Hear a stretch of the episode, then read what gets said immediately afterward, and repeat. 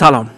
من محمد فاضلی هستم نویسنده کانال دغدغه ایران در تلگرام و صفحه‌ای با همین عنوان در اینستاگرام که با کمک همکارام پادکست دغدغه ایران رو هم منتشر می‌کنیم. ما تو این پادکست کتاب ها یا متونی رو به شنونده معرفی می‌کنیم که از دل اونها میشه ایده ها و مباحثی درباره توسعه و بهبود مسائل جامعه ایران رو یاد گرفت. یا به سوالاتمون درباره توسعه ایران بیشتر و بهتر فکر کرد. سوالاتی از جنس دغدغه ایران. نام جاویده وطن صبح امید وطن جلوه کن در آسمان همچو مهر جاودان. وطن ای هستی من شور و سرمستی من جلوه کن در آسمان همچو مهر جاودان. بشنو سوز سخنم که هم آواز تو منم همه جان و تنم وطنم وطنم. وطنم وطنم بشنو سوز سخنم که نواگر این چمنم همه جان و تنم وطنم وطنم وطنم وطنم انتخابات ریاست جمهوری در 28 خرداد 1400 برگزار میشه و صرف نظر از اینکه این دوره از انتخابات رو میپسندیم یا نمیپسندیم به نامزدهای تایید صلاحیت شده و عبور کرده از فیلتر شورای نگهبان باور داریم یا نداریم یا اصلا می‌خوایم در انتخابات شرکت کنیم یا به واسطه بی اثر دونستن انتخابات یا اعتراض به رویه های موجودش قصد نداریم تو انتخابات شرکت کنیم مسئله جمهوریت و ریاست جمهوری در جهان مدرن و به طبع اون برای ایران مسئله مهمیه. گفته یه مشهوری از چرچیل نخست وزیر مشهور انگلستان هست که گفته دموکراسی بدترین نظام سیاسیه. اگه تمام بقیه نظام های سیاسی رو کنار بگذاریم. ما گریزی از فکر کردن به دموکراسی، جمهوریت و انتخابات نداریم. حتی اگه انتخابات ریاست جمهوری سال 1400 رو نپسندیم و به صدر تا زیل اون معترض باشیم و حتی دست آخر در انتخابات هم شرکت نکنیم. اگه جمهوریت مهم باشه و ما بالاخره باید راهی به سوی انتخابات مناسب، مؤثر و شایسته برای مردم ایران پیدا کنیم شناخت اینکه رئیس جمهور باید چه ویژگی هایی داشته باشه اهمیت پیدا می‌کنه. مخاطبای زیادی تو چند ماه گذشته از من خواسته بودند که یه اپیزود از پادکست دغدغه ایران رو به طرح این بحث و بالاخص درباره ویژگی های رئیس جمهور اختصاص بدیم. اولش از اینکه وارد چنین کاری بشیم عبا داشتیم اما متقاعد شدیم که موضوعی به این اهمیت بدون ارتباط با محور اصلی پادکست دغدغه ایران یعنی توسعه نیست. یکی دو هفته روی محتوای اپیزود کار کردیم تا به واقع بتونیم ادعا کنیم اون چه که اینجا بیان می‌کنیم. مطلقا کاری سیاسی و حمایت از نامزد خاصی نیست. اون چه که تو این اپیزود میشنوید ویژگی های کلی یه رئیس جمهور البته از نگاه ماست و مطلقا حمایت از هیچ کدوم از نامزدهای ریاست جمهوری فعلی یا نقد هیچ کدوم هم نیست. ما تصور می‌کنیم هر کسی که می‌خواد رئیس جمهور بشه باید اون چرا که در این اپیزود میگیم کم و بیش داشته باشه و طبیعیه که مایل باشیم نامزد پیروز انتخابات 1400 و انشالله انتخابات های با کیفیت تر آینده این ویژگی ها رو داشته باشن. خواهید دید که با تمام توان سعی کردیم به این روی کرده بیطرفانه و صرفا تلاش برای بیان دیدگاه خودمون درباره رئیس جمهور مناسب بدون حمایت از هیچ فرد یا جناح خاصی پایبند باشیم. راستش اگه یه جور دیگه نگاه کنیم ما اصلا خیلی با نامزدا و شخص پیروز انتخابات 28 خرداد 1400 هم کار نداریم. ما با مخاطب پادکست دغدغه ایران حرف می‌زنیم و دوست داریم بگیم که ما باید چه انتظاری از رئیس جمهور هر کی که هست داشته باشیم. مطالبه جامعه می‌تونه نوع کردار رئیس جمهور رو هم تا اندازه تغییر بده. هرچند سیاست ها، برنامه ها، اقدامات و رفتار و سخن رؤسای جمهور تابع متغیرها و عوامل زیادیه که یکی از اون عوامل مهمش مطالبات و نوع انتظاریه که مردم از او دارن. راستش کلی تلاش کردیم نوعی اولویت بندی هم بر ویژگی هایی که برای رئیس جمهور قائل شدیم حاکم کنیم. اما دست آخر دیدیم موضوع اونقدر در ابعاد مختلف مهمه که سخت بشه. اولویت بندی مشخصی که قابل دفاع باشه بر ویژگی های رئیس جمهور مطلوب حاکم کنیم. بنابراین ممکنه شما درباره اولویت ها و پس و پیش ویژگی هایی که ذکر می‌کنیم نظرات متفاوتی داشته باشید. خیلی هم خوبه. کلیت کار یه تمرینیه برای گفتگو تأمل در وضعیت ایران امروز و آینده. و در یک کلام برخواسته از دغدغه ما برای ایرانه. خبر خوب اینه که درست محور این اپیزود بحث درباره ویژگی های رئیس جمهوره. اما وسط های کار چند جلد کتاب خوب هم درباره مباحث معرفی می‌کنیم که این اپیزود هم از روح کتاب خالی نباشه.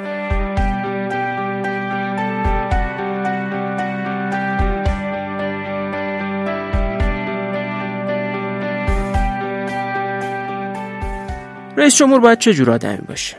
مقاماتی مثل رئیس جمهور بیش از اون که متخصص عرصه خاص مثل اقتصاد امنیت یا سیاست خارجی باشن. باید بتونن چند تا کار انجام بدن که دربارهشون همینجا صحبت می‌کنیم. اما اینکه چرا رئیس جمهور به صرف متخصص بودن در یه عرصه صلاحیت پیدا نمی‌کنه؟ نکته یه که باید توضیح بدیم.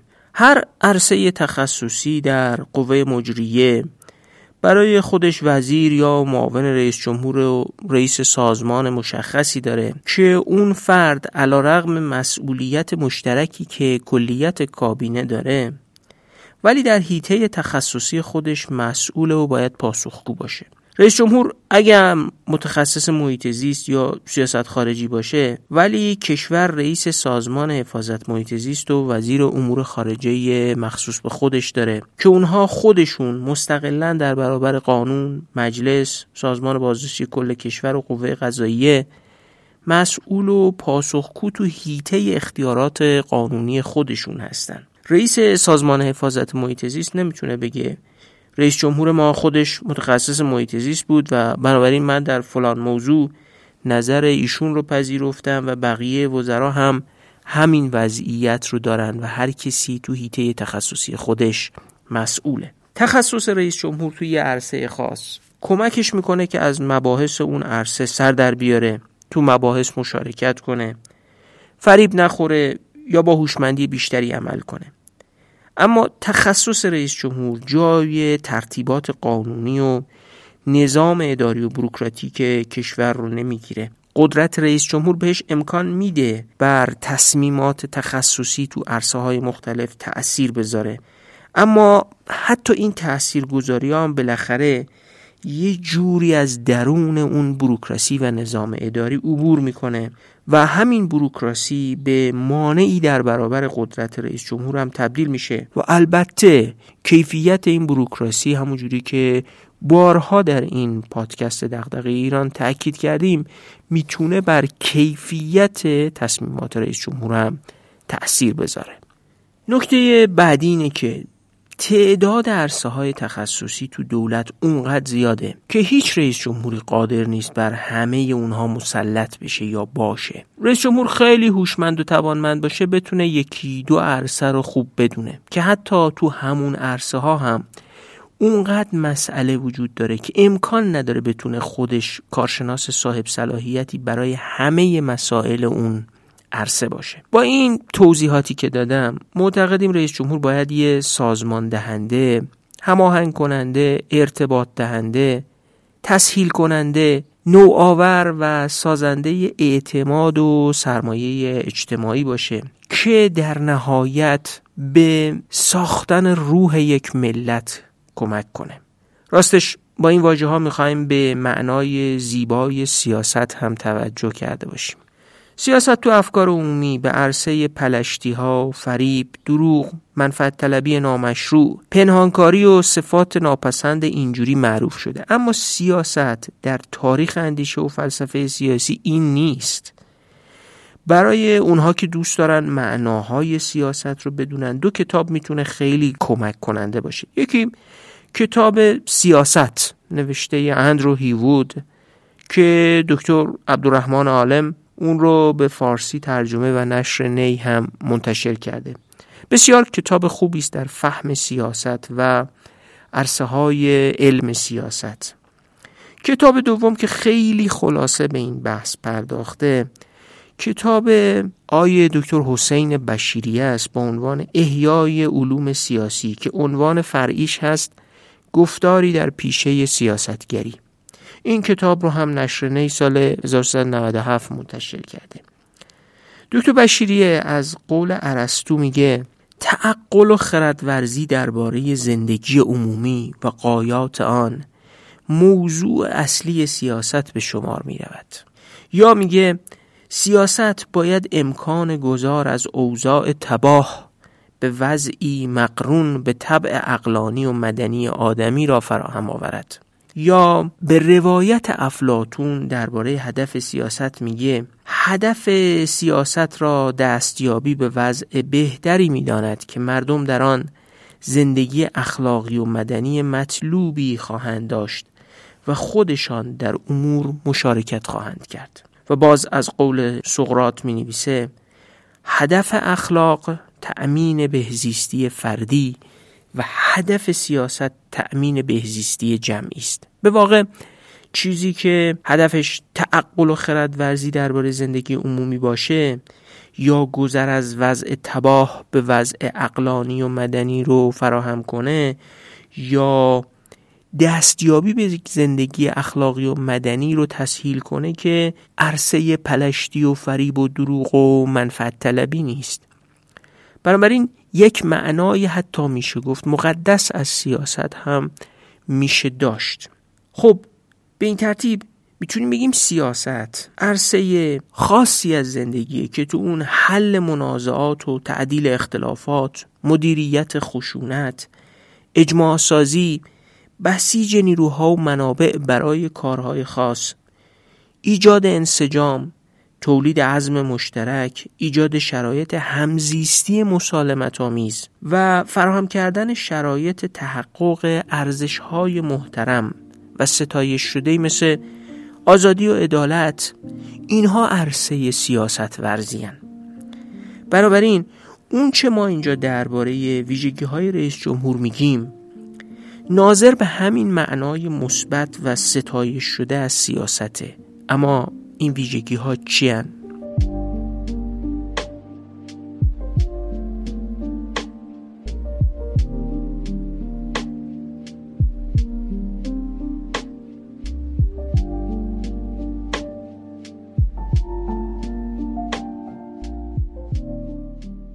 ویژگی اول. رئیس جمهور هماهنگ کننده میان بخشیه دستگاه دولت شامل قریب به 19 تا وزارتخونه و ده ها دستگاه مرتبط با رئیس جمهوره که هر کدومشون اولویت ها، منافع، اهداف و تاریخ و فرهنگ سازمانی خاص خودشونو دارن. این دستگاه ها اگه هماهنگ نشن و فقط اهداف سازمانی و بخشی خودشون رو دنبال کنن.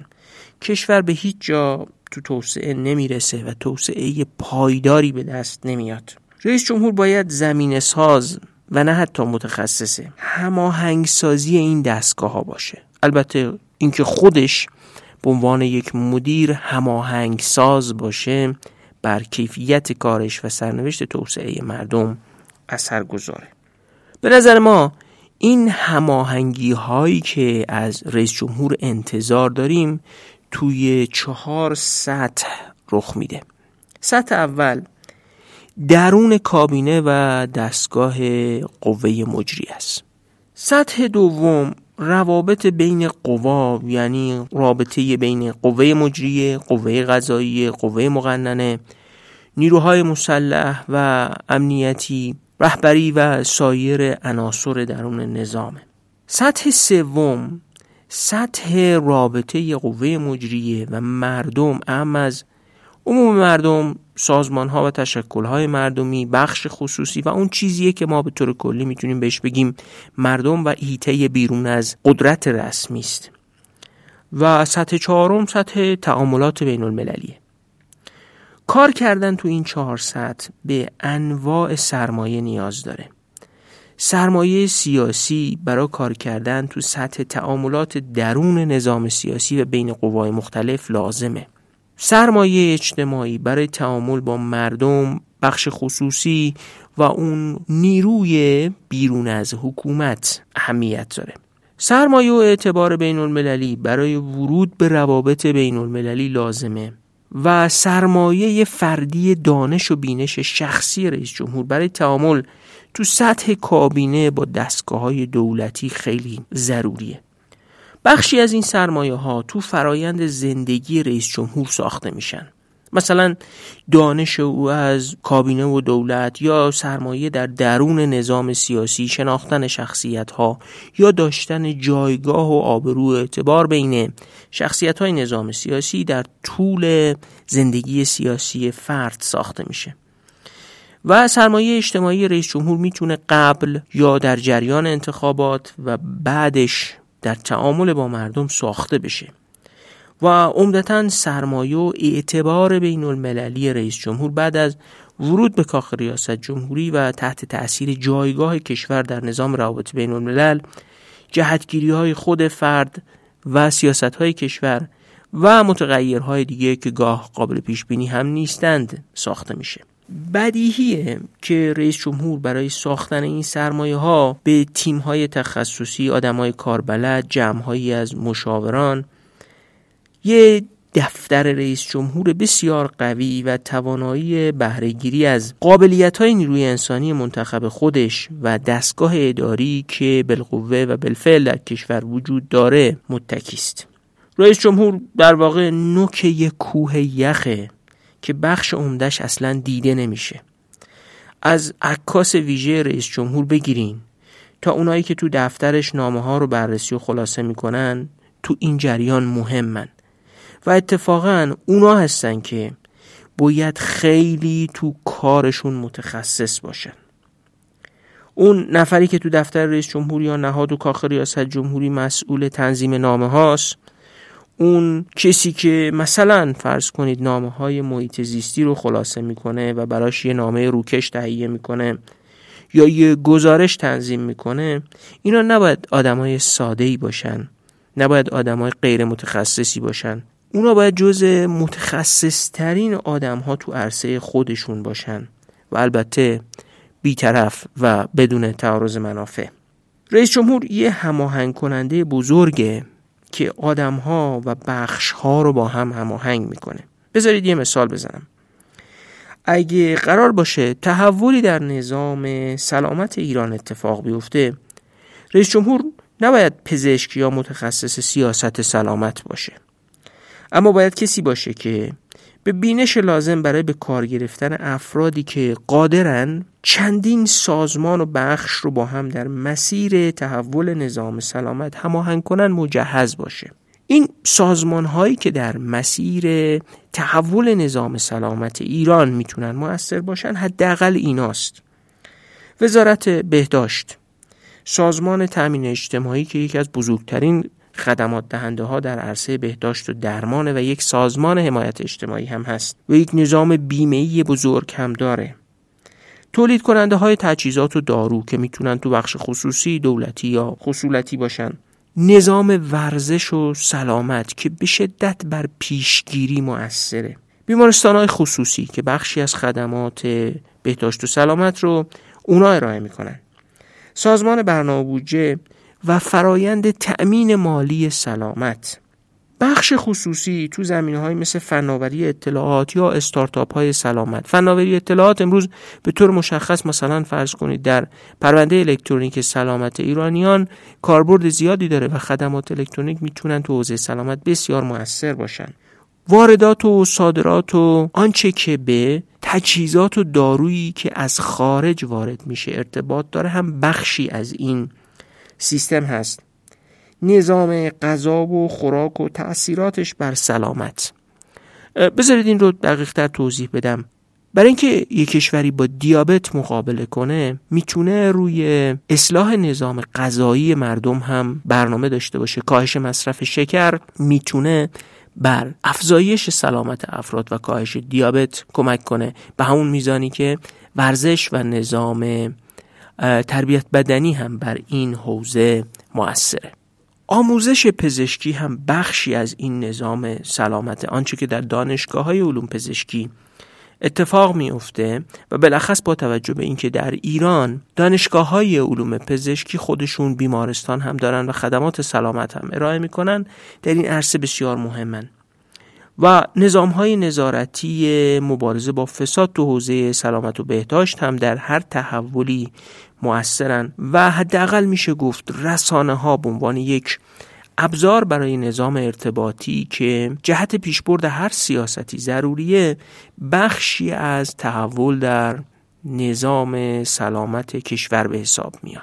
به این مناسبت که بحث رسانه ها پیش اومد من این رو هم توضیح بدم که تصور می‌کنیم هر اصلاحی در این کشور به یک نظام ارتباطی بسیار موثر برای سخن گفتن با مردم و هماهنگ کردن اذهان به سمت یک هدف جمعی مشترک نیازمنده خب تا اینجا مشخص میشه که رئیس جمهور که نمی‌تونه متخصص همه این عرصه ها باشه اما او می‌تونه تسهیل کننده و فراهم آورنده فضایی امکاناتی و منابعی باشه که این سازمان ها و بخش ها برای انجام کاری مشترک هماهنگ بشن. این همون چیزی است که بهش گفته میشه روی کرده همه با هم. تو زبان انگلیسی بهش میگن all together approach. یعنی هممون با هم یک کاری رو انجام بدیم. خب رئیس جمهور که نمی‌تونه متخصص همه این عرصه ها باشه اما قادر سازوکارهایی رو فعال کنه که تضمین کننده هماهنگی میون این بخشا باشه. و اگه یه همچین سازوکارهایی وجود ندارن او باید رویه‌ای برای ایجادشون در پیش بگیره. شاید مهمترین وظیفه رئیس جمهور این باشه که بررسی کنه یا شرایطی فراهم کنه که بررسی بشه. چرا هماهنگی برای پیشبرد کار درست به درستی انجام نمیشه؟ رئیس جمهور خوب رویه هایی رو در پیش می‌گیره که تضمین کنه تو هر موضوعی. از بهداشت و سلامت تا تضمین حقوق سیاسی و آزادی های مدنی تا محیط زیست هماهنگی و همراهی به خوبی انجام بشه. رئیس جمهور به دلیل همین نقش هماهنگ کننده است که ریاست چندین شورای عالی رو هم به عهده داره. قرار نیست رئیس جمهور توی این شوراهای عالی جای بقیه تصمیم بگیره. اما قرار رویه هایی رو فعال کنه که هماهنگی های میان بخشی به خوبی انجام بشه و ظرفیت ها بسیج بشن. بینش چنین کاری و اصلا قائل بودن چنین وظیفه‌ای برای رئیس جمهور و مجهز بودن به دانش، بینش و تجربه چنین کاری راحت و کم هزینه به دست نمیاد. دقیقا به همین دلیله که تجربه کار کردن تو سطح مدیریت سیاسی ارشد تجربه حزبی که ما به معنای واقعی تو ایران نداریم و ظرفیت ها و قابلیت های شخصی حتی در سطح خلقیات فردی شخص رئیس جمهور برای رئیس جمهور شدن مهمه. همه اینا بر ظرفیت هماهنگ کنندگی فردی که رئیس جمهور میشه اثر دارن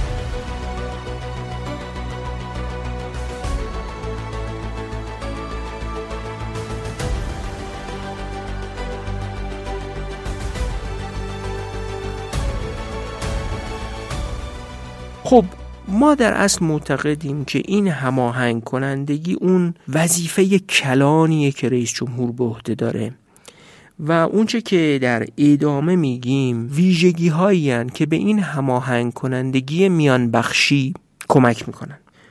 رئیس جمهور برای اینکه هماهنگ کننده خوبی باشه باید این ویژگی ها رو داشته باشه. یک شنونده باشه و شنیدن رو تسهیل کنه. توضیح میدم یعنی چی. رئیس جمهور می‌تونه زمین ساز سازوکارایی باشه که آدمای سطوح مختلف بتونن صداشون رو به اونجایی که باید برسه برسونن. رئیس جمهور باید مسیرهای شنیده شدن مردم و متخصصا و نخبه ها و کسایی که می‌خوان صدایی در جامعه داشته باشن رو بسازه فعال کنه و تقویت کنه.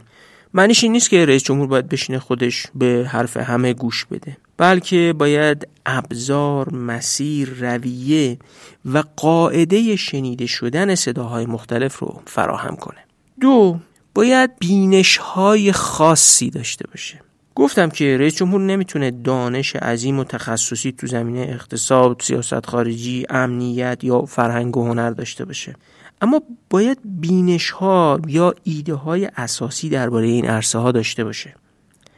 مسائل بنیادی تو هر عرصه رو تقریبا بشناسه و سازوکارهایی که به واسطه اونها می‌تونه راه بررسی شدن مسائل هر عرصه رو و یافتن راهلهاش رو تقویت کنه شناخته باشه ما فکر می‌کنیم با توجه به شرایط امروز ایران و در حیطه اختیاراتی که رئیس جمهور داره بینش های اصلی که باید داشته باشه حداقل اینایی است که فهرست می‌کنم. اول ما فکر می‌کنیم رئیس جمهور باید به ضرورت آزادی اقتصادی توأم با توسعه نظام تامین اجتماعی هدفمند و هوشمند باور داشته باشه. ببینید تجربه جهانی نشون میده اقتصادهای آزاد که به مردم حق مشارکت تو بازارها دادن. گستره ناآزادی های مردم رو کم کردن و به پشتوانه حکومت بیطرف و توانمند که تضمین کننده حقوق مالکیت حاکمیت قانون و عدم مداخله مزر دولت تو بازار بوده تونستن به توسعه دست پیدا کنن. اگه این مباحثی رو که گفتم خواستین زمینه نظریش رو و ایده های نظری پردازهای بزرگش رو بدونید می‌تونید به این کتاب ها مراجعه کنید. در خصوص ناآزادی های مردم و مشارکت تو بازارها کتاب توسعه به مسابه آزادی آمارتیا سن رو برنده جایزه نوبل اقتصاد رو می‌تونید نگاه کنید. در مورد بیطرفی حکومت می‌تونید نگاه بکنید به کتاب کیفیت حکومت نوشته بوروسستاین که ما تو همین پادکست درباره کتاب دامهای اجتماعی و مسئله اعتمادش چهار اپیزود رو کار کردیم و در مورد حاکمیت قانون می‌تونید به کتاب نظم و زوال سیاسی فوکویاما مراجعه کنید و در مورد دولت توانمند می‌تونید به کتاب توانمندسازی حکومت نوشته ی لند پریچت و متند روز و مایکل وولکاک نگاه بکنید. بنابراین تمام این ایده هایی که میگیم براش پشتوانه های نظری قدرتمندی وجود داره.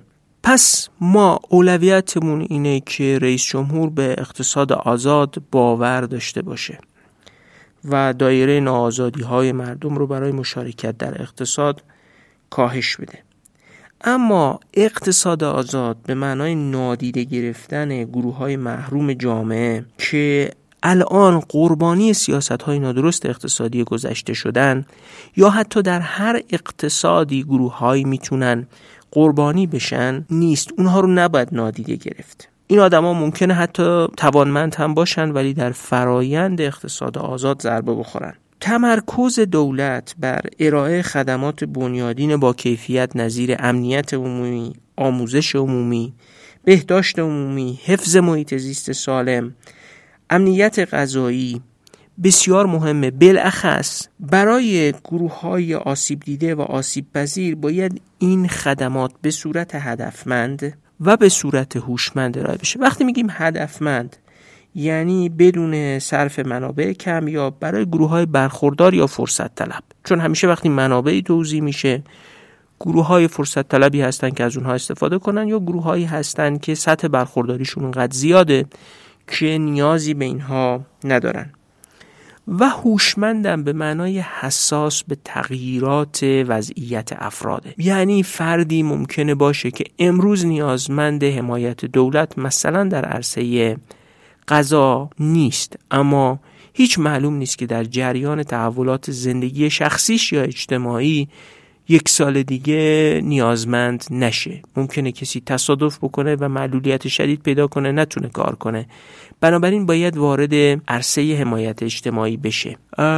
کسی ممکنه امروز خانواده داره و ازدواج کرده و نیازمند حمایت های اجتماعی نیست. اما فردا طلاق می‌گیره و مثلا فرض کنی یک مرد یا زن با سه تا بچه تنها میمونه. باید فردایی که این اتفاق براش میفته وارد دایره حمایت اجتماعی بشود. بنابراین این سیستم هم هدفمنده یعنی به آنهایی که نیازمندن کمک می‌کنه و هم هوشمنده یعنی به تغییرات حساسه.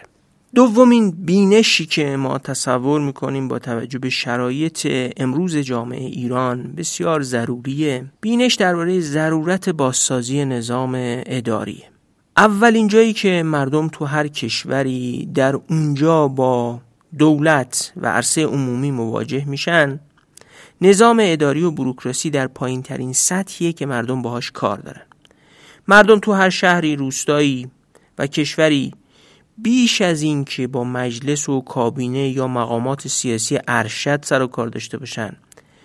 با کیفیت دستگاه اداری مواجهند که توش اموراتشون میگذره. دموکراسی انتخاباتی و نمایندگی به هیچ وجه تنها و مهمترین عنصر تاثیرگذار بر رضایت از زندگی و کیفیت زندگی مردم نیست. اکثریت قاطع مردم بیشتر از اون که به کیفیت دموکراسی انتخاباتی فکر کنن. به امور روزمرهشون تو سازمانهای اداری به کیفیت خدماتی که تو پلیس به علاوه دریافت می‌کنن به خدماتی که تو شهرداری می‌گیرن به زمانی که تو فرمانداری اداره کشاورزی سازمان آب دادگستری و جاهای دیگه میگذرونن فکر می‌کنن. و کیفیت زندگیشون هم به واقع تحت تأثیر مستقیم کیفیت خدماتیه که از این دستگاه اداری دریافت می‌کنن. خب چند نفر رئیس جمهور و با گرایش های متفاوت تو ایران حاکم شدن. اما کیفیت دستگاه اداری مثل سابق بوده یا بدتر شده؟ راه اصلاح نظام اداری الزامن هم از انتخابات نمیگذره. منظورم این نیست که انتخابات مهم نیست. اینی که این نظام اداری صرفا با برگزاری انتخابات ها و تغییر جناهای سیاسی عوض نمیشه و انتخابات و نمایندگی درباره سطحی از سیاسته و اصلاح نظام اداری به سطح دیگری از سیاست ارتباط داره. اصلاح دقیق و کارآمد نظام اداری به پشتیبانی دولت دموکراتیک احتیاج داره. اما این دو الزامن یکی نیستن. یعنی ممکنه ده ها بار هم انتخابات برگزار بشه و این نظام اداری اصلاح نشه. هیچ دولتی در ایران قادر نیست که بدون پرداختن به این موضوعاتی که من در نظام اداری خدمتتون میگم به سطح بالایی از کسب رضایت مردم یا حتی موفقیت در توسعه دست پیدا کنه. اولیش رویه نادرست انتخاب نیروی انسانی بروکراسی و نظام اداریه. کشورهایی که تونستن در عرصه توسعه موفق باشن آزمون های استخدامی بسیار سختگیرانه ای داشتن. نمونش کره جنوبی یا یه جایی مثل سنگاپور یا هنگ کنگ. اینها بر اساس نظام های استخدامی بسیار سختگیرانه نیروی انسانی استخدام می‌کنن. دو رویه غیر شفاف مخارج و هزینه های نظام اداری که سال به سال هم افزایش پیدا می‌کنه و یک بار سنگین رو بر بودجه جاری دولت ها اعمال می‌کنه و بخشی از مقصر تورم در ایران هم همین هزینه های غیر شفاف نظام اداریه که در بودجه باستاب پیدا می‌کنه. رویه نادرست عدم تمایز بین پستای کارشناسی و پستای سیاسیه. برخی از پست ها سیاسی هن. مثلا رئیس جمهور یا وزیر یا حتی معاون وزیر پست های سیاسی به حساب میان و به این معنا که الزامن فردی که اون پست رو اشغال می‌کنه متخصص اون عرصه نیست این خصوصا در خصوص رئیس جمهور و وزیر و برخی از معاونین وزیر صدق می‌کنه اما مدیر کل یک اداره یا یک دفتر تخصصی مطلقا نمی‌تونه آدم غیر متخصص باشه. ما هر چقدر در نظام اداری به سمت پایینتر هرم میایم پست ها تخصصی تر میشن. این تمایزات هم باید به دقت رعایت بشه. عنصر چهارم در نظام اداری فقدان شرح کار دقیق برای پستای نظام اداری یا عدم رعایت شرح پست هاست یعنی وقتی میگن یک کسی پست مشخصش مثلا دفتر داره یا پست مشخصش کارشناس فرض کنید کشاورزی یا زراعت یا باغبانی در یک عرصه ای هست باید مشخصا شرح پست داشته باشه و بابت اون شرح پستش پاسخگو باشه. این شرح پست ها در نظام اداری یا وجود ندارن برای برخی از پست ها نوشته نشدن یا اگر نوشته شدن رعایت نمیشن. فقدان استقلال دستگاه اداری در سطح کارشناسی از تصمیمات سیاسی یک دستگاه اداری مستقل که بتونه بدون ابهام و ترس نظر کارشناسی خودش رو اعمال کنه و بگه و اعلام کنه این بسیار مهمه برای توسعه. نظام های مثل آلمان یا کره جنوبی این ویژگی ها رو دارن. قبلا در اپیزودهایی که درباره کتاب نظم و زوال سیاسی می‌گفتیم این بحث رو درباره نظام اداری در آلمان ارائه کردیم. مسئله بعدی که نظام اداری داره فقدان امنیتیه که کارشناسای بروکراسی برای اظهار نظر دقیق و علمی دارن. گاه اوقات تهدید میشن یا گاهی اوقات به واسطه گفتن نظرشون جایگاهشون رو از دست میدن و این خودش عامل محافظه کاریه عدم شفافیتی که بر دستمزدها حقوق کارکنان و مدیران بروکراتیک وجود داره و گاه ناکافی بودن حقوقها و گاه غیر شفاف و حتی زیاده از حد بودن دردسریه که نظام اداری در ایران داره.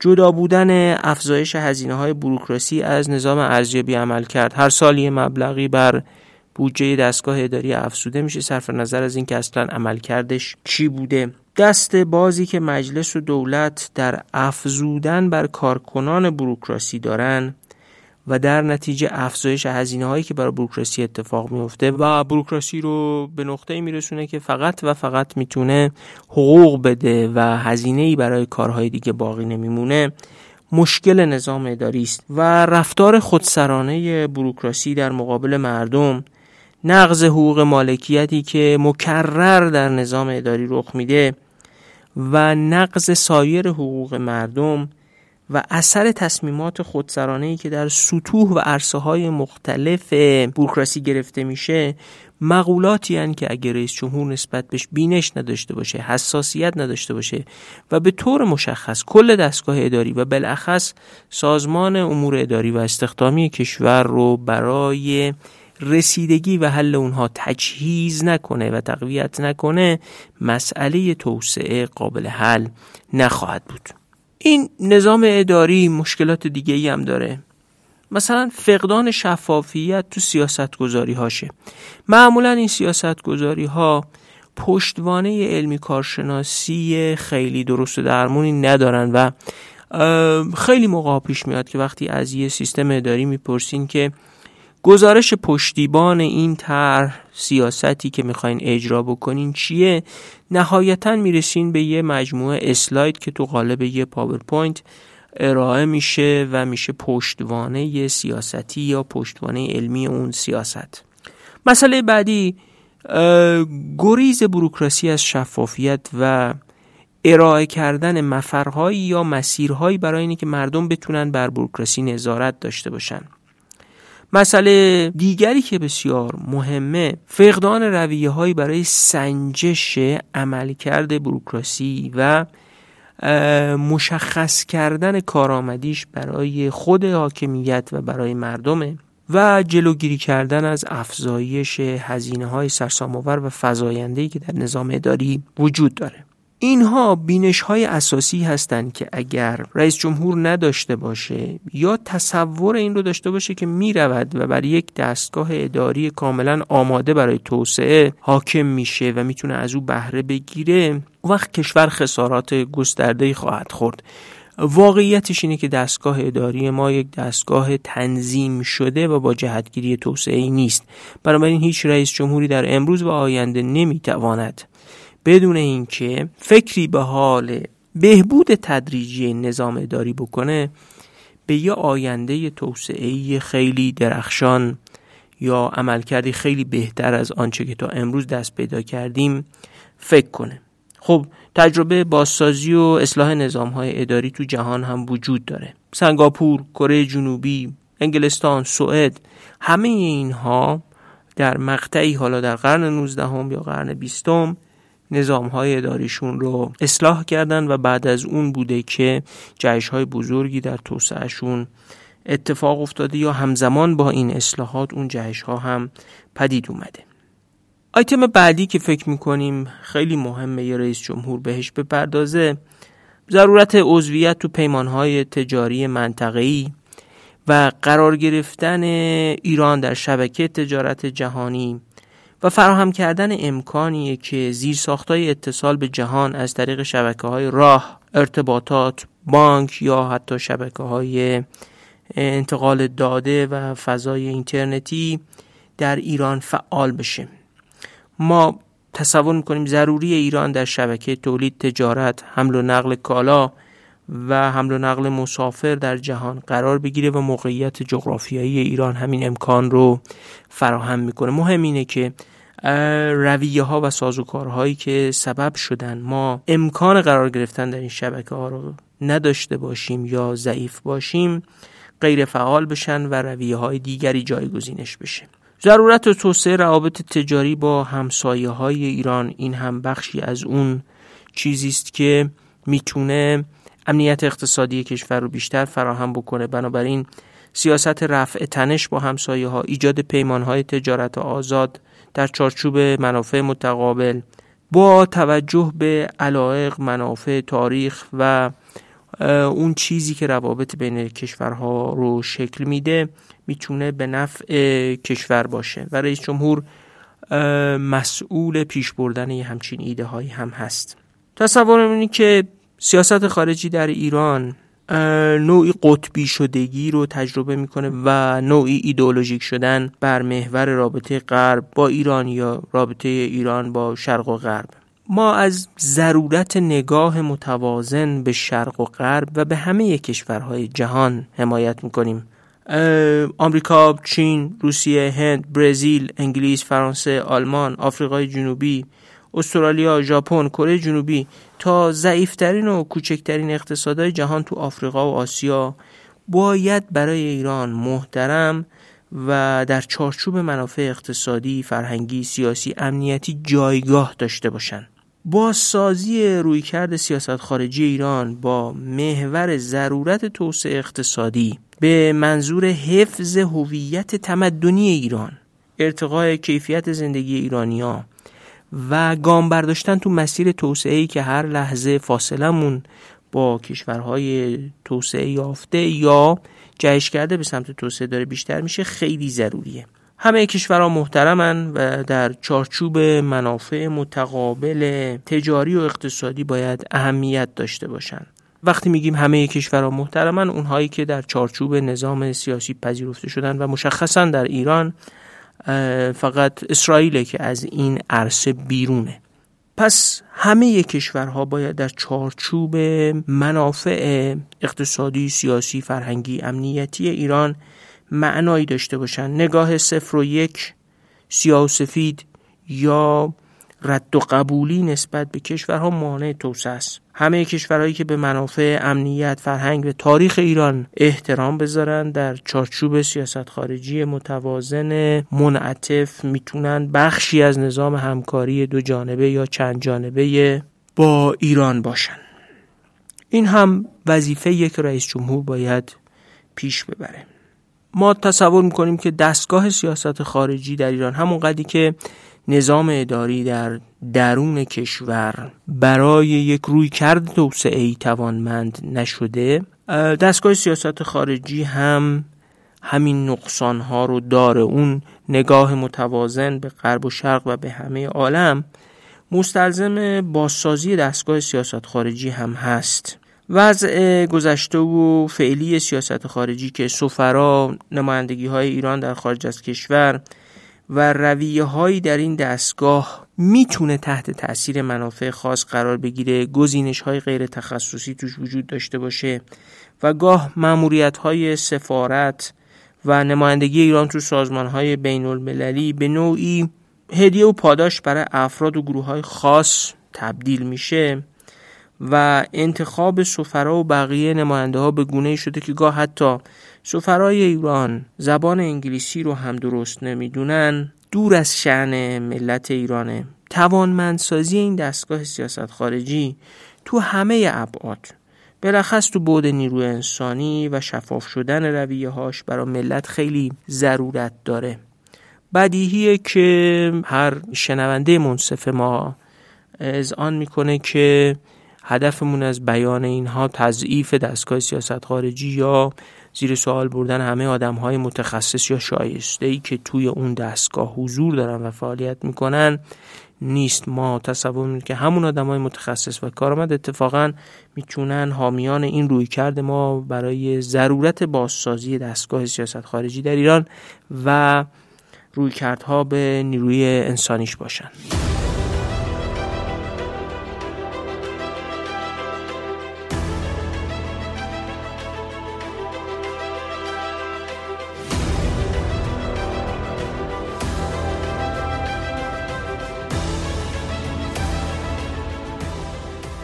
مسئله بعدی که باید در زمره بینش ها و تأکیدات رئیس جمهور باشه ضرورت حفاظت از محیط زیسته. ببینید واقعیت اینه که محیط زیست تا همین 7 ده سال پیش هیچ وقت اولویت مهمی برای رؤسای جمهور و دولتها در ایران نبوده. روندهای ساختاری توسعه در ایران هم که بیش از حد بر استفاده غیر بهرهور از منابع آب و خاک متکی بودن این رو به یک معزل توسعه و حتی تهدید تمدنی برای ایران تبدیل کرده. یه سرزمین نمی‌تونه بدون زیست پذیری تامین کننده حیات با کیفیت مردم امروز آیندهش باشه. ما تصور می‌کنیم دوران قربانی کردن محیط زیست برای چیزی به اسم توسعه سر اومده و توسعه وقتی توسعه است که به حفظ محیط زیست هم کمک بکنه. منابع آب، خاک، جنگل، پوشش گیاهی، آبزیان، تنوع زیستی، هوای سالم و ظرفیت تحمل محیط زیستی کشور به شدت در خطر قرار گرفته و این هویت تمدنی ایران رو تهدید می‌کنه. رئیس جمهور دیگه نمی‌تونه مثل گذشته نسبت به محیط زیست فکر کنه. لازم نیست متخصص محیط زیست باشه اما حق نداره به بروکرات ها صاحبان منافع و گروه های فشاری که خواستار قربانی کردن محیط زیست در پای توهم توسعه میدون بده. رئیس جمهور وظیفه داره زمینه ای فراهم کنه که نظارت عمومی نظارت متخصص های محیط زیست سازمان های مردم نهاد و فعالان محیط زیست بر فرایندهای توسعه ایجاد بشه و امان توسعه در عین حفظ محیط زیست رخ بدهد. درست هزینه های محیط زیستی پنهانن. ما هزینه آلودگی هوا رو آشکار و پنهان می‌پردازیم و اون پنهانش بالغ بر ده ها میلیارد دلاره. بنابراین هر رفتار توسعه‌ای و هر اقدام عمرانی و هر سیاستی که در ایران اعمال میشه باید به شدت و سخت گیرانه به محیط زیست پایبندی داشته باشه. از اون جهت که منابع آب خاک و سایر منابع حیاتی ما به شدت و با مقیاسی بسیار گسترده تر از بسیاری از کشورهای جهان در حال زوال و نابودیان و ما حق نداریم این دارایی مشترک بین نسلی رو این گونه حراج بکنیم برای منافع نسل حاضر یا برای مطامع آدم ها و گروه های خاص. بینش بعدی که تصور می‌کنیم برای شرایط ایران امروز بسیار مهمه ضرورت ایجاد و اصلاح نظام های سنجشه. ببینید اساسا دولت مدرن دولت سنجشگره. به همین خاطر دولت های مدرن با سرشماری ها آغاز میشن. یک حکومت باید می‌دونست و باید بدونه که چند نفر در هیتش زندگی می‌کنن. از کیا باید مالیات بگیره؟ از کیا باید حمایت کنه؟ دولت مدرن یعنی دولت سنجیدن و اندازه گرفتن. دولتی که میزان دارایی ها مقدار دارایی ها درآمد مشمول مالیات میزان کالری دریافتی مردم تو روز میزان بارندگی و منابع آب منابع محیط زیستی و هر شاخص و کمیت مؤثر بر زندگی مردم رو میسنجه. شفاف گزارش می‌کنه برای استفاده محققا در اختیارشون قرار میده و به واسطه تولید و انتشار این داده ها به ارتقای ظرفیت حکمرانی و امکان نظارت مردم و کارشناسا بر رویه های حکمرانی کمک می‌کنه این می‌تونه دولت خوبی برای توسعه باشه. برای همین انتشار آمار بانک مرکزی درباره تورم و اشتغال و رشد اقتصادی مهمه و هزاران شاخص دیگه هست که درباره عرصه های مختلف باید تولید و منتشر بشه. به همین خاطره که یه دولت مدرن توسعه گرا ظرفیت داده سازی نه به معنای دستکاری داده ها و جعل داده ها تولید داده ها پردازش داده ها و انتشار داده ها رو باید داشته باشه به کمک این داده هاست که میشه در دنیای پیچیده حکمرانی کرد. بنابراین حکمرانی داده محور استفاده از هوش مصنوعی یادگیری ماشینی کلان داده و استفاده از مقوله های اینجوری برای حکمرانی تو دنیای مدرن بسیار ضروریه. ما تصور می‌کنیم رئیس جمهور باید حکمرانی داده محور رو دنبال کنه و متخصصای این نوع حکمرانی رو در کشور به کار بگیره و زمینه اثرگذاریشون رو تقویت بکنه. بینش بعدی که تصور می‌کنیم بسیار مهمه ضرورت پیشبرد شفافیت در همه سطوحه. ببینید 80 میلیون ایرانی کارفرمای قریب 4 5 میلیون نفریان که در کل ساختار دولت و مجلس و حکومت و نیروهای نظامی دارن کار می‌کنن. مردم ایران کارفرمای این 4 5 میلیون نفرن. حکومت وظیفشه که منافع همه ایرانی ها رو دنبال کنه و یکی از اون چیزهایی که برای تضمین این منافع ضروریه اینه که این 4 5 میلیون نفر آدمی که تحت هر عنوانی تحت عنوان رئیس جمهور نیروی نظامی مجلس قوه قضایی هر چیزی دارن کار می‌کنن باید شفاف تحت نظارت مردم باشن.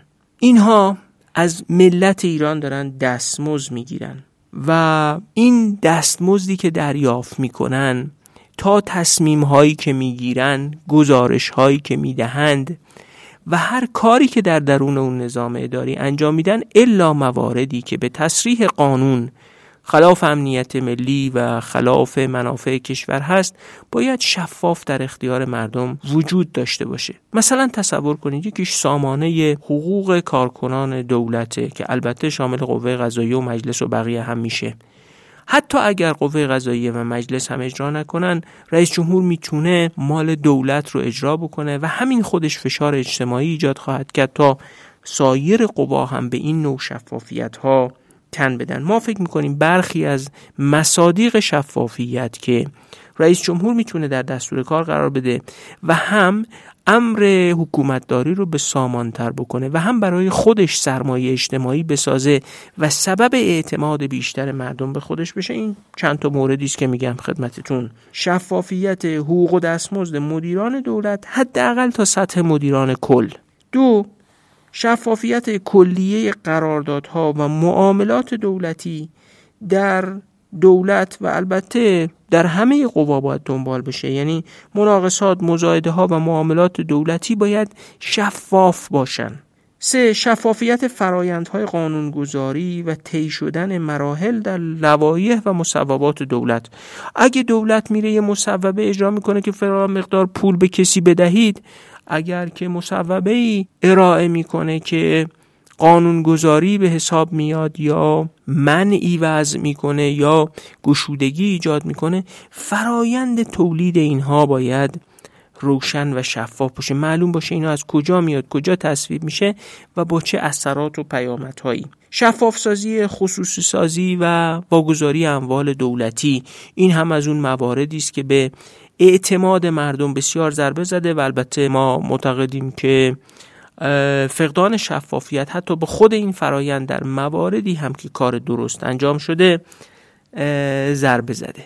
شفافسازی بودجه و گنجوندن همه هزینه ها و درآمدها تو بودجه به صورت شفاف و ناممکن شدن هر گونه هزینه و درآمد دولت و سایر قوا بیرون از بودجه از اون مصادیق مهم شفافیت شفاف شدن عملکرد دستگاه ها در مقابل دریافت منابع بودجه‌ای شفاف شدن مبالغ و شیوه هزینه کردن درآمدهای اختصاصی دستگاه ها شفاف شدن فرایندهای استخدام نیروی انسانی و شفاف کردن فرایندهای ارائه بررسی تصویب و اجرا شدن طرحهای عمرانی کشور که این نکته بسیار مهمه. طرحهای عمرانی به دلیل همین عدم شفافیت ها گاه به صرف هزینه های سنگین غیر ضروری گرانتر از مقدار واقعی نادرست یا مخرب محیط زیست منتهی میشن و این شفاف سازی ها به شدت برای ساختن اعتماد و سرمایه اجتماعی اهمیت دارن.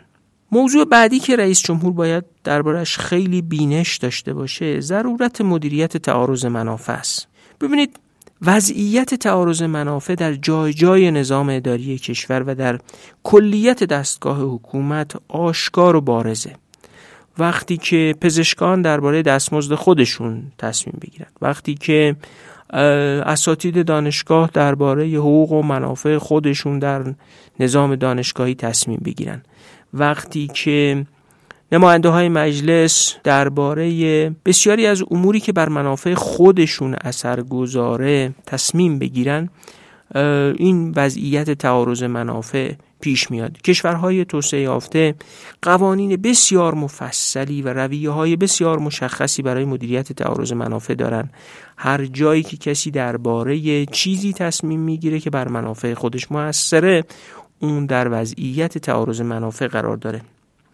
ما معتقدیم هیچ کشوری قادر نیست بدون مدیریت تعارض منافع به توسعه دست پیدا کنه. چون تصمیمات اساسا کج و موج میشن و بیطرفانه نخواهند بود.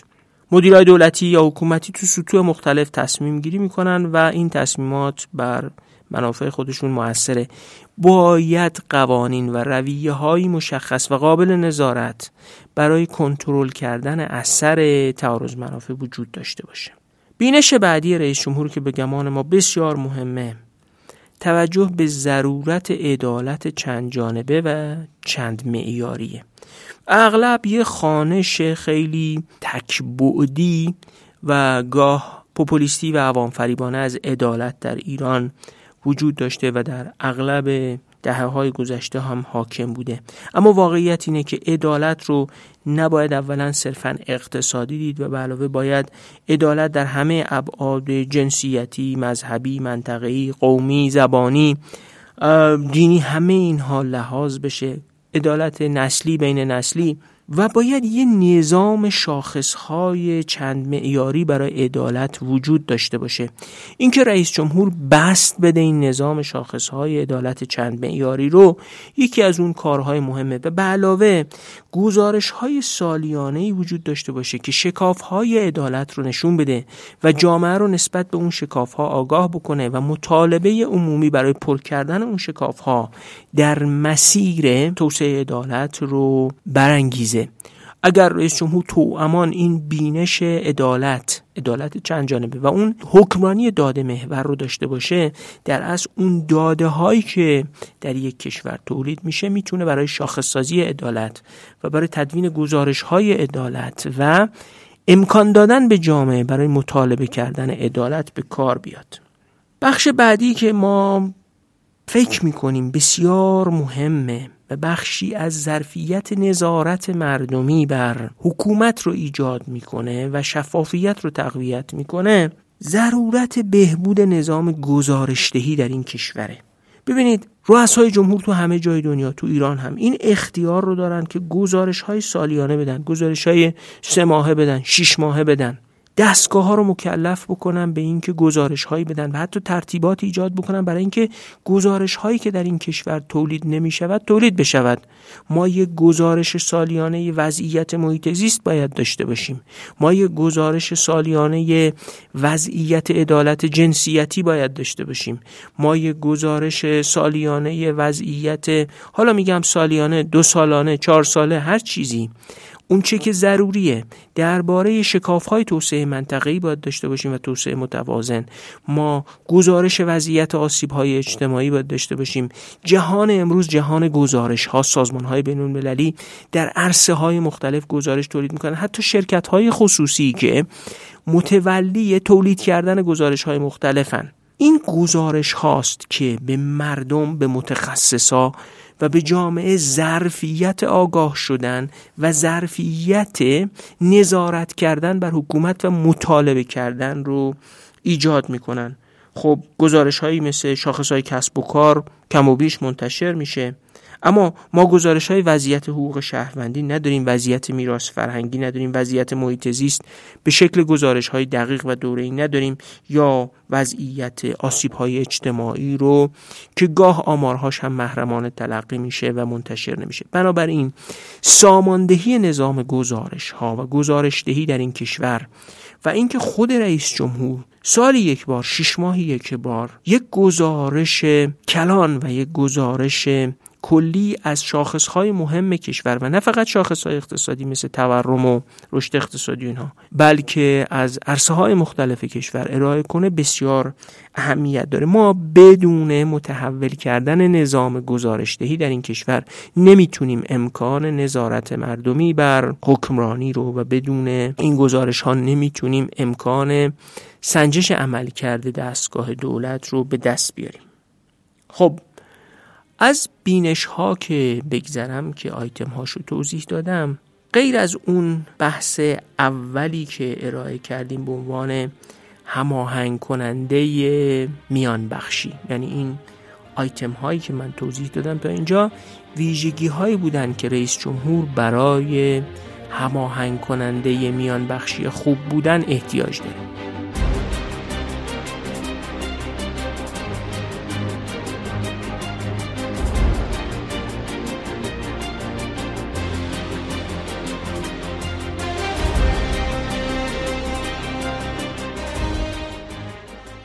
اما وظیفه کلان بعدی که رئیس جمهور باید به عهده بگیره و تواناییشو داشته باشه ایجاد انسجام ملیه.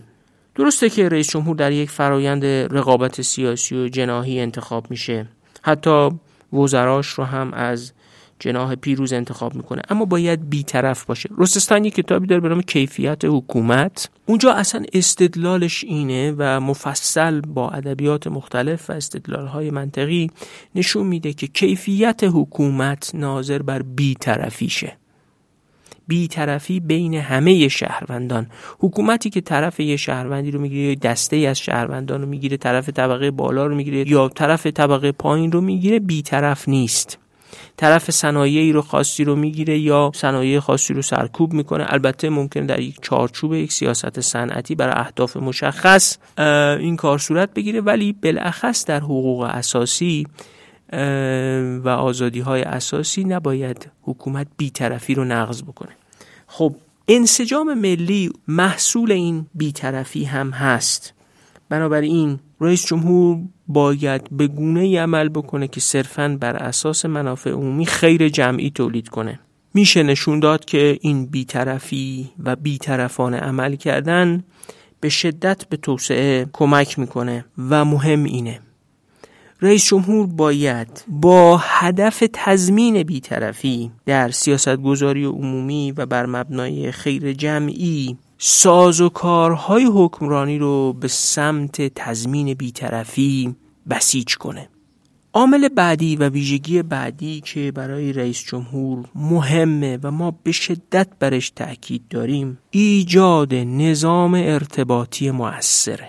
ببینید من تصریح می‌کنم رئیس جمهور وظیفه دارد نه اینکه اختیار داره یا مختاره. موظفه با مردم شفاف مگر در موارد مخل امنیت ملی و خلاف قانون سخن بگه. موظف یه نظام ارتباطی موثر بین خودش دولت و مردم برقرار کنه. حق و وظیفه رئیس جمهور برای سخن گفتن شفاف، مؤثر، مداوم و توأم با بازخوردگیری از مردم از بخش خصوصی از جامعه مدنی به اندازه حق مردم برای شنیده شدن توسط رئیس جمهور اهمیت داره. مردم حق دارن شنیده بشن و رئیس جمهور وظیفه داره که درباره آنچه که در حکومت میگذرد در دستگاه دولت میگذرد سخن بگه و با مردم گفتگو کنه. رئیس جمهور و اعضای دولت و دستگاه بروکراسی حق ندارن با سخن نابجا با سخن نگفتن یا هر سازوکار ارتباطی یا ضد ارتباطی دیگه ای با نداشتن ارتباط موثر جامعه رو تو فقر اطلاعات فرو ببرن و به این وسیله اعتماد عمومی رو هم خدشدار کنن. وسایل ارتباط جمعی گسترده هم در اختیارشون هست که این وظیفه و این حق مردم رو انجام بدن. یه نکته هم اینجا بگم. رسانه و ابزارهای ارتباطی در اختیار دولت رئیس جمهور یا اعضای کابینه اینا شعنشون بوق نیست. یعنی یه چیزی که قرار باشه صدای گروهی از در درون دولت رو بلند بکنه.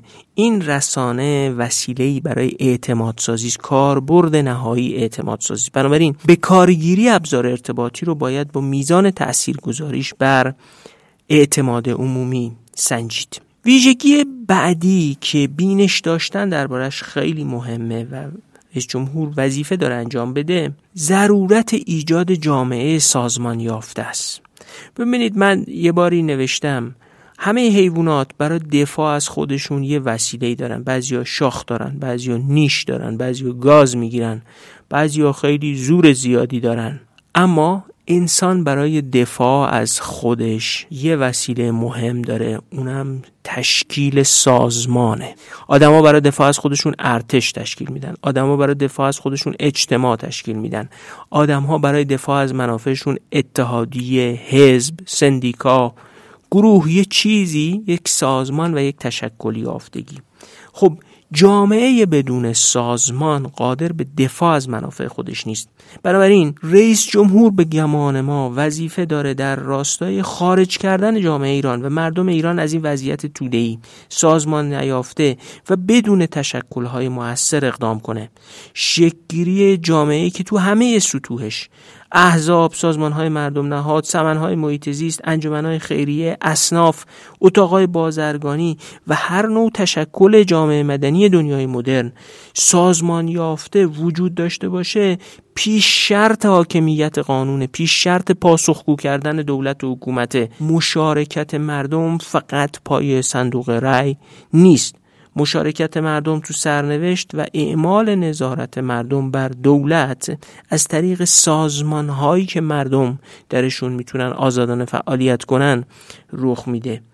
بدون سازمان یافتگی جامعه ایران با مختزیات دوران مدرن سازگار نخواهد شد و این حس حاکمیت بر سرنوشت خود پدید نمیاد. عامل بعدی که بسیار مهمه ضرورت تمرکز زداییه رئیس جمهور موظف یه نظامی رو راهبری کنه که توش همه استانها، شهرستانها و همه ایرانیا در سراسر گستره جغرافی ایران اجازه، ابزار و توانمندی تاثیرگذاری بر سیاست ها رو داشته باشن. و تمرکز زودایی باید متناسب با مقتضیات خاص جامعه ایرانی با ژئوپلیتیک ایران با مشکلات خاص ایران با فضای بسیار نامناسبی که در خاورمیانه و غرب آسیا وجود داره و با همه این ملاحظات صورت بگیره. اما به هر حال ما باید به سمتی حرکت بکنیم که همه ایرانیان احساس تاثیرگذاری مؤثر تاثیرگذاری معنادار بر زندگی رو داشته باشن. رئیس جمهور مشخصا به عنوان عامل بعدی باید ساز و کارهای نوین و بنیادین مبارزه با فساد و ارتقای سلامت اداری رو دنبال بکنه. ببینید مبارزه با فساد امری نیست که با گرفتن و القاویز کردن دو تا یا ده تا یا صد تا مفسد یا سلطان اتفاق بیفته. دانش مبارزه با فساد تو جهان گسترش پیدا کرده و از سطوح کلان تا خرد ابزارهای جدیدی براش ایجاد شده.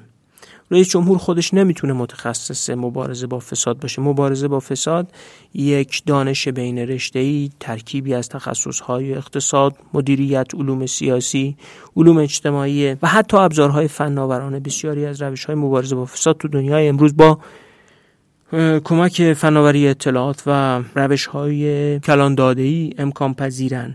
بنابراین رئیس جمهور موظفه سازوکارهایی رو ترویج و نهادینه کنه و اجازه بده آدمهایی وارد بنیاد کردن و ساختن سازوکارهای مبارزه با فساد بشن که در نهایت یه جامعه داشته باشیم که یه اکثریت سالم و پاکته است قادر باشن مشارکت اقتصادی، سیاسی، فرهنگی و اجتماعی داشته باشن و بتونن از طریق راهبردهایی که در درون حاکمیت و در تعامل با مردم ایجاد شده تضمین کننده شفافیت، مدیریت تعارض منافع، کاهش مداخلات فاسد دولت در اقتصاد و اصلاح نظام های تأمین و حمایت اجتماعی، کاهش راندها و حرکت به سمت توسعه باشند. متغیر بعدی که به گمان ما بسیار مهمه روی کرده صادراتگرا در اقتصاد نمی‌خوام زیاد وارد بحثش بشم اما خوشبختی و رفاه اقتصادی ایرانیا به میزان مشارکتشون تو تأمین کالا و تجارت در سطح جهانی بستگی داره. ما نمی‌تونیم از بازارهای جهانی قافل باشیم و بدون سهم قابل توجهی در اقتصاد جهان این اتفاق توسعه در ایران محقق نخواهد شد.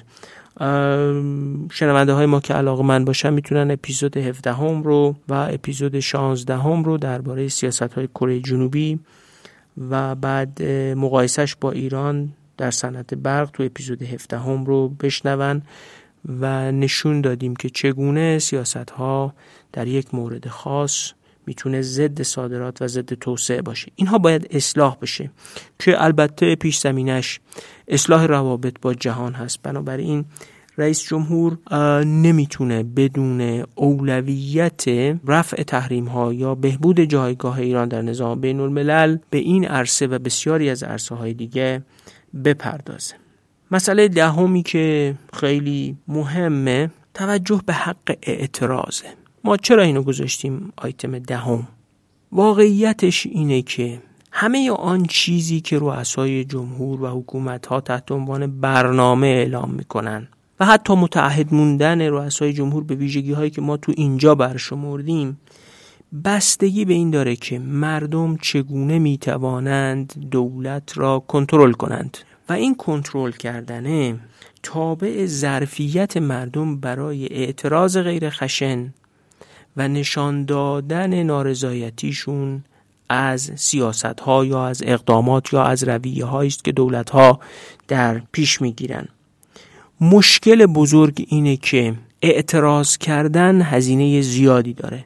این هزینه باید کاسته بشه و به یک توافقی بین دولت و مردم رسیده بشه که در اونجا مردم بتونن بدون اینکه در معرض خشونت قرار بگیرن اعتراضشون رو اعمال بکنن و ارائه بکنن و بیان بکنن و همزمان خودشون هم خشونتی اعمال نکنن. بنابراین اعتراض مسالمت آمیز نکته بسیار مهمی است و عامل بسیار مهمی است در کیفیت حکمرانی. حالا دولت ها و رؤسای جمهور می‌تونن از طریق قانونی کردن تومار نویسی، عریضه نویسی، تظاهرات یا به رسمیت شناختن همون حقوقی که در قانون اساسی گفته شده این ظرفیت اعتراض رو به یک ابزار ارتقای کیفیت حکمرانی تبدیل بکنن. دوستانی که خواستن اثر اعتراض رو در کنترل و کیفیت دولت ها ببینن می‌تونن به کتاب چرا ملت ها شکست می‌خورند و همچنین کتاب راه باریک آزادی عجم اغلو و رابینسون مراجعه کنند نقشی که عریضه نویسی در تاریخ انگلستان و سایر کشورها بالاخص انگلستان در اصلاح سیاست ها داشته نقش بسیار مهمی بوده. این یه صورتی از اعتراضه. بنابراین رئیس جمهور حتما باید این ظرفیت اعتراض کردن مسالمت آمیز رو نهادینه کنه و گسترش بده. خب حقیقتش ما به این آیتم ها درباره ویژگی های رئیس جمهور رسیدیم. میرم تا یه جمعبندی داشته باشم.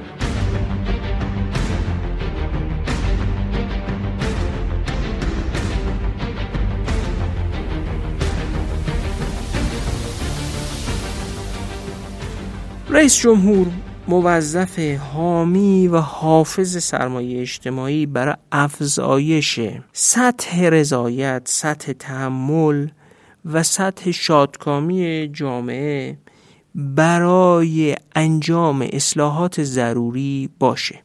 انباشت مشکلات تو جامعه ایرانی درد هر گونه اصلاحی رو افزایش داده. اینقدر مشکلات زیاد شده که هر اصلاحی می‌تونه بسیار دردناک باشه. بزرگترین وظیفه رئیس جمهور غیر از همه اون چیزهایی که گفتیم اینه که محل تولید جذب تجمع و باز تولید اعتماد و سرمایه اجتماعی باشه تا با اتکای این اعتماد و سرمایه اجتماعی بشود اون اصلاحات دردناک رو انجام داد و مشارکت مردم رو در پیش بردن اون اصلاحات جلب کرد. حالا اگه قرار باشه رئیس جمهور اون حامی حافظ کمک کننده به تولید و باز تولید سرمایه اجتماعی رو پیش ببره ما تصورمون اینه که این موارد باید رعایت بشه. رئیس جمهور حق نداره با سخن تصمیم رفتار یا هر اقدامی به اعتماد عمومی خدشه وارد کنه. رئیس جمهور قدرتش رو از مردم می‌گیره و در تعامل با مردم که می‌تونه این قدرت رو به ابزار پیشبرد خیر جمعی تبدیل کنه.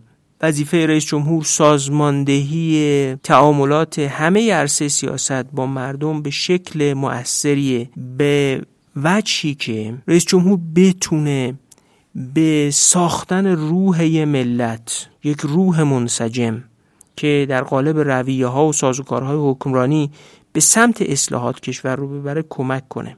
بزرگترین ضربه ای که یه رئیس جمهور می‌تونه به یک کشور بزنه در درجه اول مخدوش کردن اعتماده.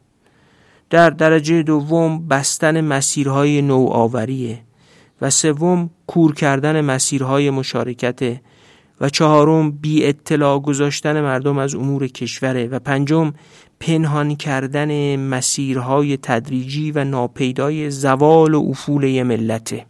این یکم دوم سوم چهارم پنجمش رو شما می‌تونید توش تشکیک بکنید اولویاتاتون رو جابجا بکنید.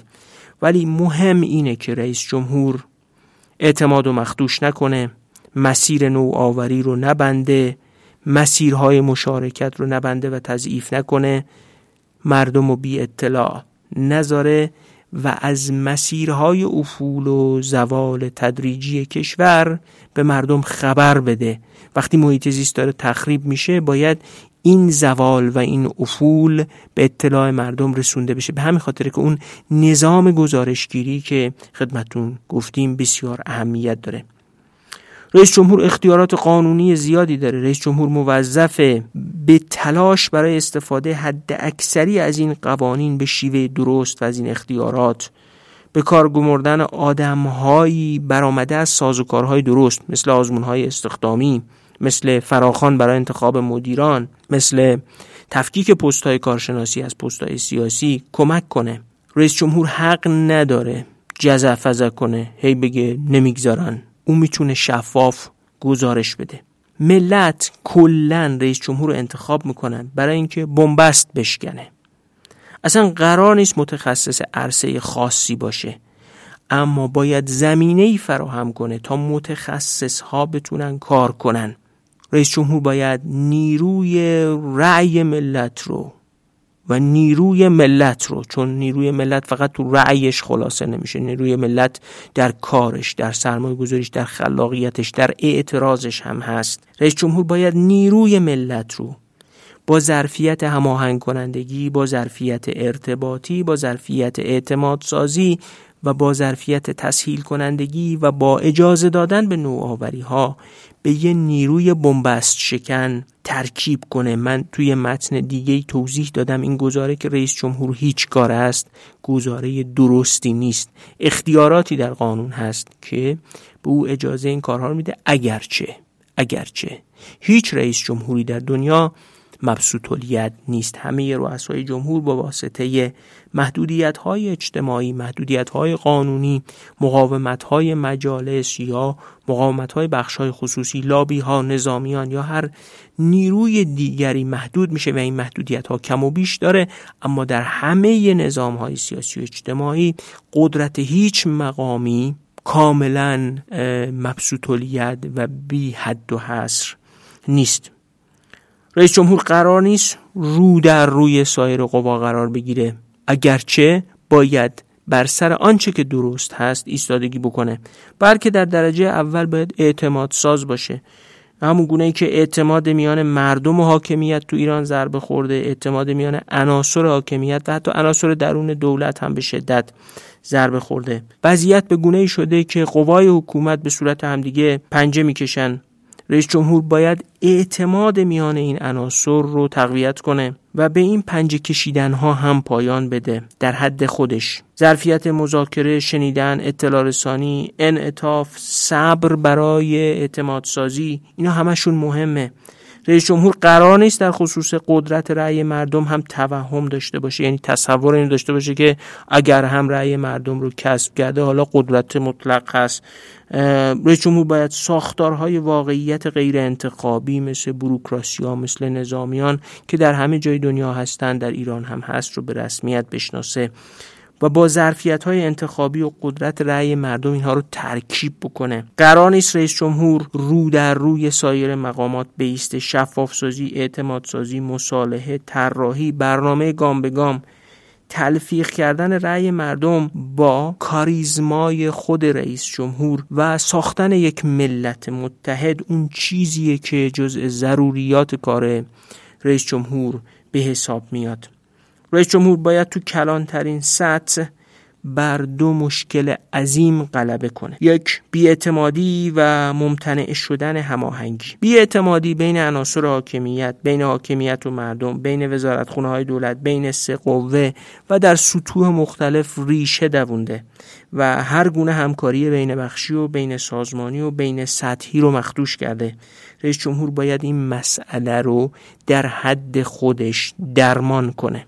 و مسئله بعدی کوتاه مدت نگری حکمرانی و جامعه در ایران جامعه ایران به دلیل بیاعتمادی کوتاه مدت نگر شده. نمیشه اصلاحات کرد چون مردم نفع وضع موجود ناموجه رو به نفع پایدار فردا نمیفروشند چون اعتماد ندارن. این حاصل عمل کرده حاکمیت و دولت است که در چهل سال گذشته عمل کردن و حاصل انباشتی مقصد یک دولت یا یک فرد هم نیست. همه در این وضعیت شریکن.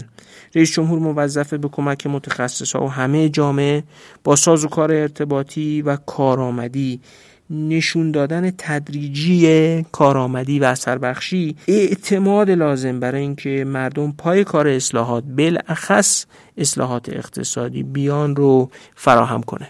خب اگه بخوام جنبندی بکنم تو یک عبارت می‌تونیم بگیم که اگه رئیس جمهور این ویژگی هایی رو که گفتیم داشته باشه و این کارهایی رو که گفتیم انجام بده و در درجه اول نسبت به انجام این کارها بینش داشته باشه و زمینه مشارکت متخصص ها و مردم با کارهایی رو که گفتیم در اداره امور کشور فراهم بکنه به یک مقامی می‌رسه که میشه به یک معنا اون رو جوهره ریاست جمهوری دونست و اون هم سازنده روح یک ملت.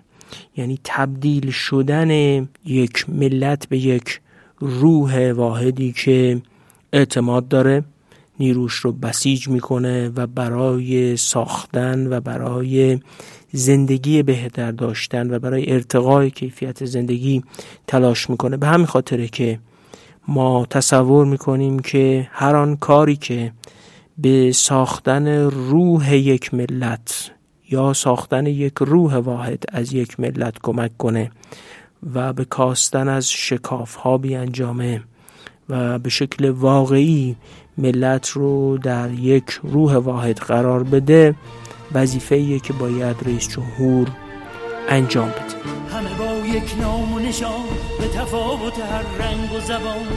همه با یک نام و نشان به تفاوت هر رنگ و زبان. همه شاد و خوشونت بزنان ز سلابت ایران جوان. به سالت ایران کن ز سلابت ایران جوان.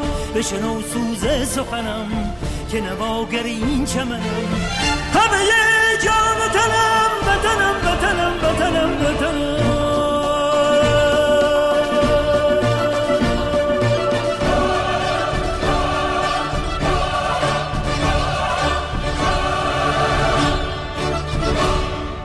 خب اپیزود 18 هم با آخر رسید. مثل همیشه از همه شما بابت همراهیاتون به هر شیوهی از گوش دادن ما نقد نوشتن معرفی کردن و حمایت مالیاتون تشکر می‌کنیم.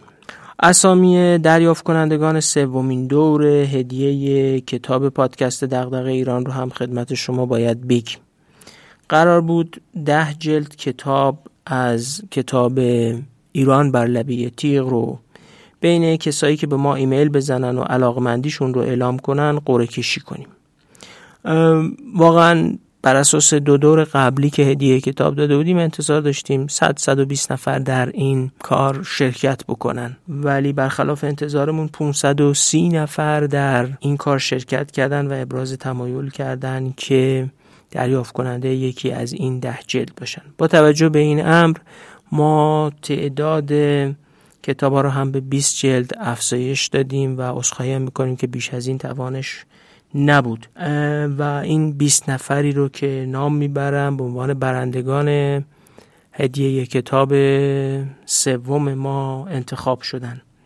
آقای حبیب لایق از استان چهارمحال شهر گرد آقای احد رضایی زیایی از آذربایجان شرقی تبریز آقای شهریار خدابخش استان اصفهان شاهین شهر خانم سوسن کریمی از شهر اصفهان آقای محمود پرواز از استان تهران شهر جدید اندیشه آقای حسین افشاریان از استان بوشهر شهرستان جم آقای قاسم نوزری بازم از استان بوشهر شهر جم آقای فدوی که اسم کوچکشون رو ننوشتن از لورستان شهرستان درود آقای محرم ولی از استان اردبیل شهر خلخال آقای محمد حبیبی از استان تهران شهریار آقای نادر نیکبخت آذربایجان شرقی تبریز آقای اسماعیل رحمانی استان سیستان و بلوچستان منطقه آزاد چابهار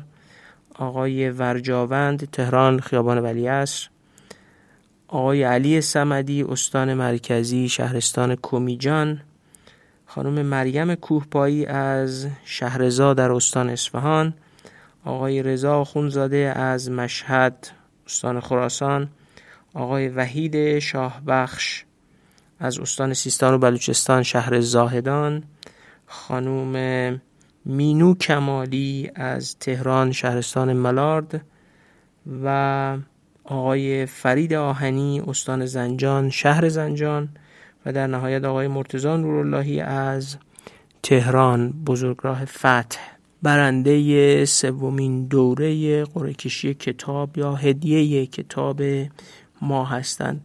ارزش اقتصادی نداره واقعا کتاب در جامعه ایران. یعنی هیچ کجای دنیا هم کتاب محصول اقتصادی با ارزشی نیست ولی ارزش معنایی و آگاهی بخشی و اون چیزی که باعث میشه ما این کار رو انجام بدیم توسعه کتابخوانی است. این دور سوم هدیه کتاب پادکست دغدغه ایران از این جهت هم برای ما خیلی خوشحال کننده بود که دیدیم از شهرها و حتی روستاهای مختلف ایران ایمیل دریافت کرده بودیم. از همتون صمیمانه سپاسگزاریم که شنونده ما هستید و این هفته هم کتاب ها رو پست می‌کنیم. امیدواریم که دوستانی که دریافت می‌کنن از این کار و از دریافت این هدیه و از محتوای کتاب لذت ببرن و راضی باشن. آدرس ایمیل ما هست دیرانکست at gmail.com با صفحه اینستاگرام و کانال تلگرامی پادکست هم که شناسشون دیرانکست هست در خدمت شما هستیم.